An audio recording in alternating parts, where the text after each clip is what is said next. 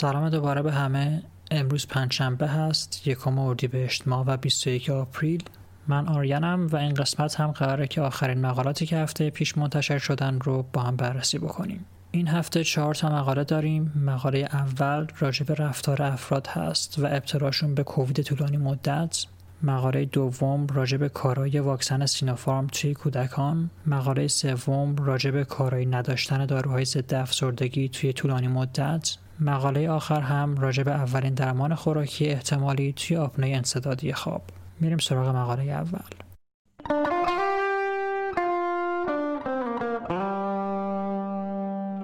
مقاله اول امروز راجع به عوامل رفتاری هست و ارتباطش با کووید طولانی مدت.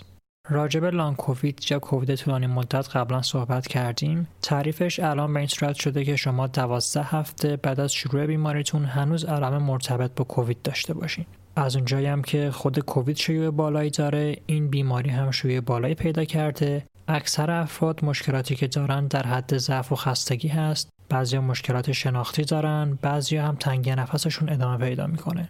تا الان مطالعاتی که انجام شدن که بخوان ارتباط پیدا بکنن بین این لانگ کووید و عواملی که افراد دارن بیشتر تمرکز کردن روی قسمت هایی که توانای تغییرشون رو نداریم ما. به طور مثال الان می‌دونیم که چاقی مفرد یا آبیسیتی یا اینکه فرد ابتلا به آسم داشته باشه اینا ریسک لانگ کووید رو بالاتر می‌برن. ولی خب کاری راجع به اینا نمیشه کرد. کسی که آسم داره مثلا خب آسم رو داره دیگه. اینجا آمدن روی عوامل رفتاری کار بکنن. اهمیتش هم این هست که ریس فاکتورهایی هستن که قابل تغییرن. یعنی اگر که ما بدونیم مثلا سیگار نکشیدن پیشگیری می‌تونه بکنه از لانگ کووید خب یک گزینه هست که ازش استفاده بشه. افراد شرکت کننده 1811 فرد بالغ از انگلیس بودن همه اینها افرادی بودند که کووید 19 گرفتن توی یک بازه زمانی و اومدن یک ماه قبل از اینکه تست این افراد مثبت بشه و مبتلا بشن رفتارشون رو بررسی کردم رفتار هم که میگیم از نظر این بوده که در هفته چند بار ورزش می‌کنن چند روز میرن توی هوای آزاد کیفیت خواب به چه صورت هست سیگار کشیدن افراد چقدر هست چقدر نوشیدنی های الکلی در هفته مصرف می‌کنن. در آخر هم اینکه از نظر سلامت روان مثل اینکه به صورت آنلاین بخوان کمکی دریافت بکنن یا دارویی دریافت بکنن اینها همه چه ارتباطی دارن با لانگ کووید. مهمترین ارتباطی که پیدا کردن بین کیفیت خواب بوده و لانگ کووید. کیفیت خواب پایین 3.5 برابر ریسک رو بالا می برده کیفیت خواب متوسط 2.5 برابر. بقیه رفتارهایی که گفتیم با مبتلا شدن یا نشدن به لانگ کووید ارتباطی نداشتن. یه مسئله دیگر رو هم بررسی کردن. اون همین بوده که حالا شاید فردی مبتلا شد به لانگ کووید به هر حال. چه عواملی هستن که پیش بینی می‌کنن؟ چقدر فرد می‌تونه که استقلالش رو حفظ بکنه و کارهای شخصیش رو انجام بده؟ دیدن افرادی که سیگار میکشیدن تقریبا 8.5 برابر ریسک داشتن برای اینکه نتونن به خوبی از خودشون مراقبت بکنن. در مقابلش هم فعالیت فیزیکی بوده که اینجا افرادی که بیش از 3 ساعت در هفته فعالیت داشتن 95 درصد شانس کمتری داشتن برای اینکه مشکل پیدا کنن توی نگهداری از خودشون. نتیجه گیری نهاییشون هم همین چیزهایی بود که گفتیم. اینکه اگر افراد کیفیت خواب بهتری داشته باشن احتمال ابتلاشون کمتر هست و از اون طرف اگر که کمتر سیگار بکشن بیشتر فعالیت داشته باشن در صورت ابتلا توانایی بهتری برای نگهداری از خودشون دارن. یک یافته دیگه هم که حمایت می‌کنه از این ارتباط بین کیفیت خواب بهتر و ابتلای کمتر به لانگ کووید این هست که قبلا ارتباطاتی دیده بودن بین میزان استرس افراد و میزان ابتلا که خب باعث میشه با اطمینان بیشتری بتونیم بگیم که یک همچین رابطه ای احتمالا واقعا وجود داره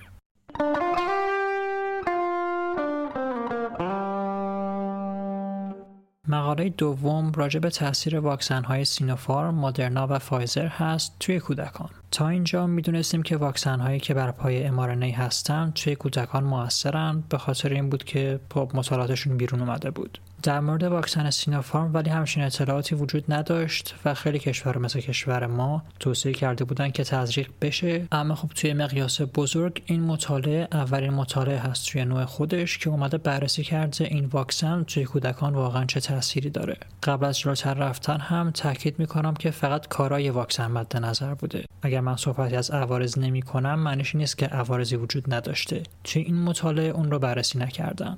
مطالعه توی آرژانتین انجام شده. بچه های 3 تا 17 سال که طبق قوانین کشور بچه های 3 تا 11 سال واکسن سینوفارم می گرفتن بچه های 12 تا 17 سال هم مادرنا و فایزر. در نهایت یک میلیون و 440 هزار تا کودک بودند که واکسینه شدن با دو دوز و نزدیک به 100 هزار تا کودک هم بودن که واکسینه نشدن و به عنوان گروه کنترل عمل کردند. در مورد کارای واکسن ها دیدن شما اگر که 14 روز به بعد رو در نظر بگیرین 78 درصد پیشگیری دیده میشه توی کل جمعیت یعنی 3 تا 17 سال و با تمامی واکسن ها با هم.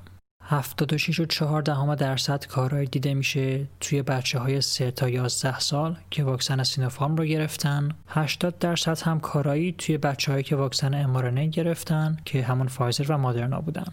یه آنالیز دیگه هم انجام دادن با توجه به زمانی که مطالعه توش انجام شده. از این نظر که واریان غالب دوره دلتا بوده یا اومیکرون بوده. دیدن کارای واکسن توی دوره‌ای که هم دلتا وجود داشته هم اومیکرون وجود داشته 82 دهم درصد بوده که برای تمام گروه هست با تمامی واکسن ها و تمامی سنین. ولی این 82 درصد موقعی که اومیکرون اومده و واریان غالب شده رسیده به 67 و 7 درصد. و این روند کاهشی رو توی تمامی زیرگروه ها هم دیدن و خب اثر واریان هست به احتمال زیاد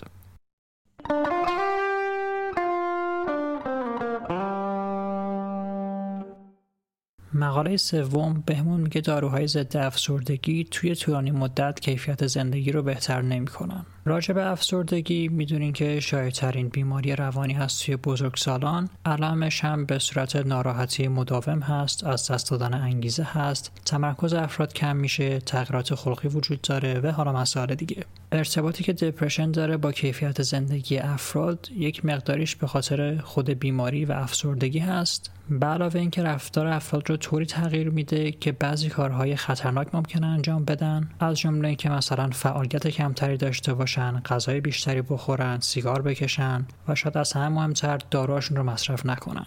درمان اصلی هم که برای این افسردگی وجود داره داروهای ضد افسردگی هستن که طی سالهای اخیر البته دارن یه مقداری زیر سوال میرن.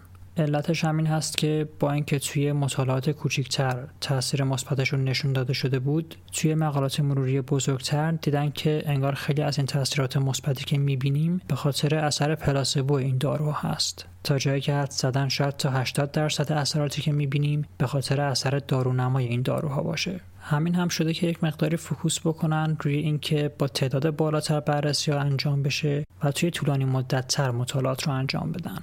نتیجهش شده مطالعاتی شبیه به این که حالا وارد جزئیاتش میشیم. بیشتر از 17.5 میلیون فرد بالغی که دپرشن داشتن بین سالهای 2005 تا 2016 تو شرکت کردن. افراد هم از جمعیت آمریکا بودن ولی بیشتر کسایی که مقاله رو نوشتن از دانشگاه های عربستان سعودی بودن. افراد به دو گروه تقسیم بندی شدن از این نظر که داروهای ضد افسردگی گرفتن یا دریافت نکردن و توی هر دو گروه این افراد کیفیت زندگی بررسی شده با پرسشنامه ای که توی دو تا کتگوری بررسی می‌کرده که هم از نظر فیزیکی هم از نظر روانی کیفیت زندگی افراد به چه صورته.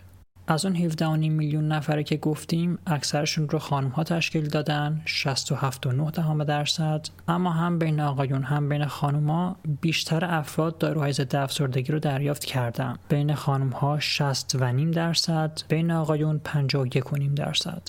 نتیجه ای که گرفتن این بوده که افرادی که این داروها رو مصرف می‌کردن از نظر بود روانی کیفیت زندگی وضعیت بهتری داشتن. این چیزی که اینجا گفتیم فقط ارتباط بود و موقعی که اومدن مدل سازی کردن. که ببینن تمام این متغیرهایی که راجع به این افراد وجود داره هر کدوم چقدر تاثیر دارن؟ که در نتیجهش بخوایم ببینیم که چقدر از بهبودی افراد رو می‌تونیم تاثیر بدیم به این داروها. دیدن که خیلی تاثیر مهمی وجود نداره اینجا و نمی‌تونیم بگیم که تاثیر مثبتی مشاهده میشه در اثر مصرف داروها چه از نظر روانی و چه از نظر فیزیکی توی کیفیت زندگی. نتیجه هم که در آخر بهمون میگن اینه که بهتره از این به بعد توی مطالعاتی که انجام میدیم تمرکز بکنیم روی اینکه توی طولانی مدت داروهامون چه اثری دارن و اگرچه که تاثیر کوتاه مدت درمان هایی که انجام میدیم مهمه اما اینکه کیفیت زندگی افراد توی سالها تا اون مدت طولانی که به بیماری مبتلان چطور میشه خیلی مهمتر هست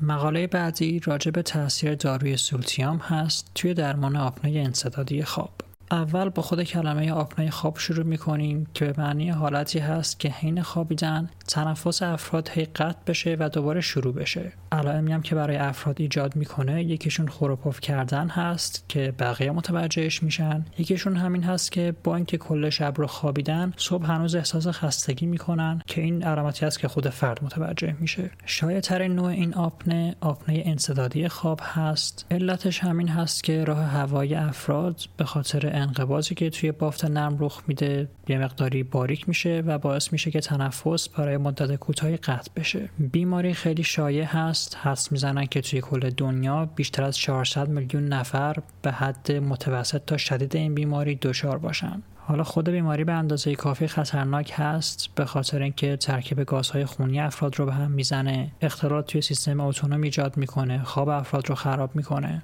علاوه بر همه اینها با بیماری های قلبی و متابولیک هم ارتباط داره. از جمله اینکه فشار خون بالا توی افراد بیشتر باشه به خصوص نوع مقاوم به درمانش. با آریتمی های قلبی، سکته های قلبی و مغزی، دیابت و بقیه مشکلات متابولیک هم ارتباط داره. تا الان هم درمان اصلی که برای این مشکل وجود داشته استفاده از دستگاه سیپپ هست که میاد یک فشار مثبت مداوم ایجاد می‌کنه افراد ماست رو روی بینیشون قرار میدن و کل شب که خوابن این فشار مثبت ادامه داره که راه های هوایی بسته نشن. درمان به شدت هم موثر هست ولی مشکلی که در موردش هست و باعث شده که این مطالعه بخواد انجام بشه اینه که خیلی ها نمی‌تونن تحملش بکنن.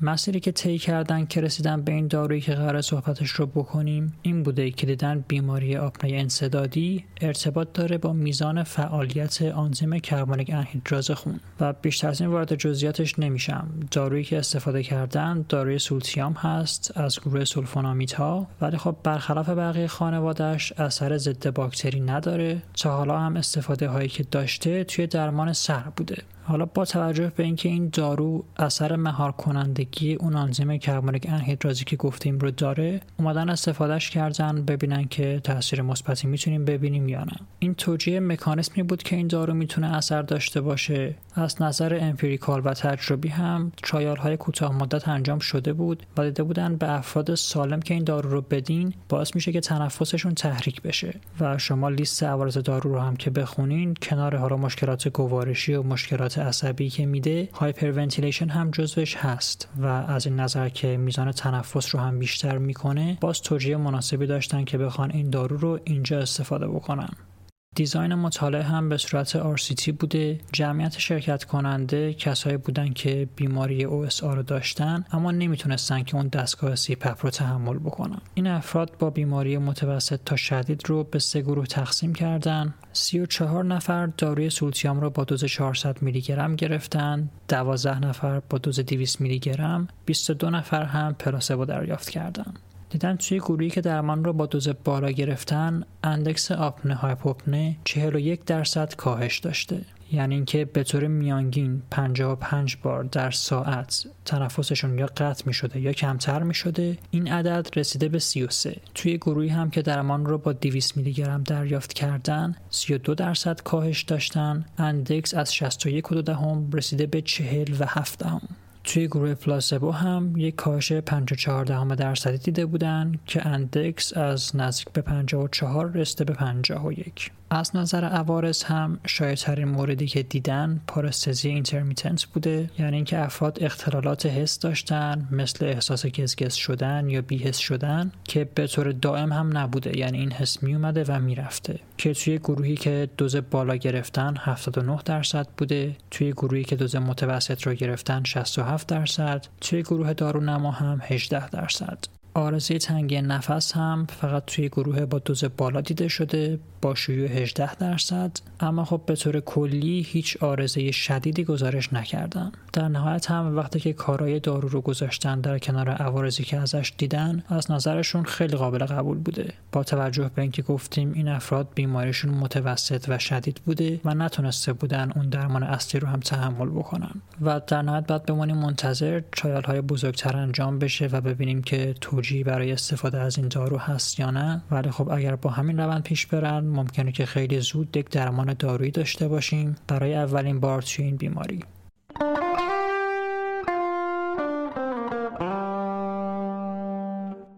مثل همیشه مرسی که تا اینجا همراهمون موندین. لینک تمام مقالات توی description هست. هر مشکلی مسئله سوالی هم بود توی کامپیوتر در خدمتتون هستیم. امیدوارم مفید بوده باشه و تا دفعه بعدی خداحافظ.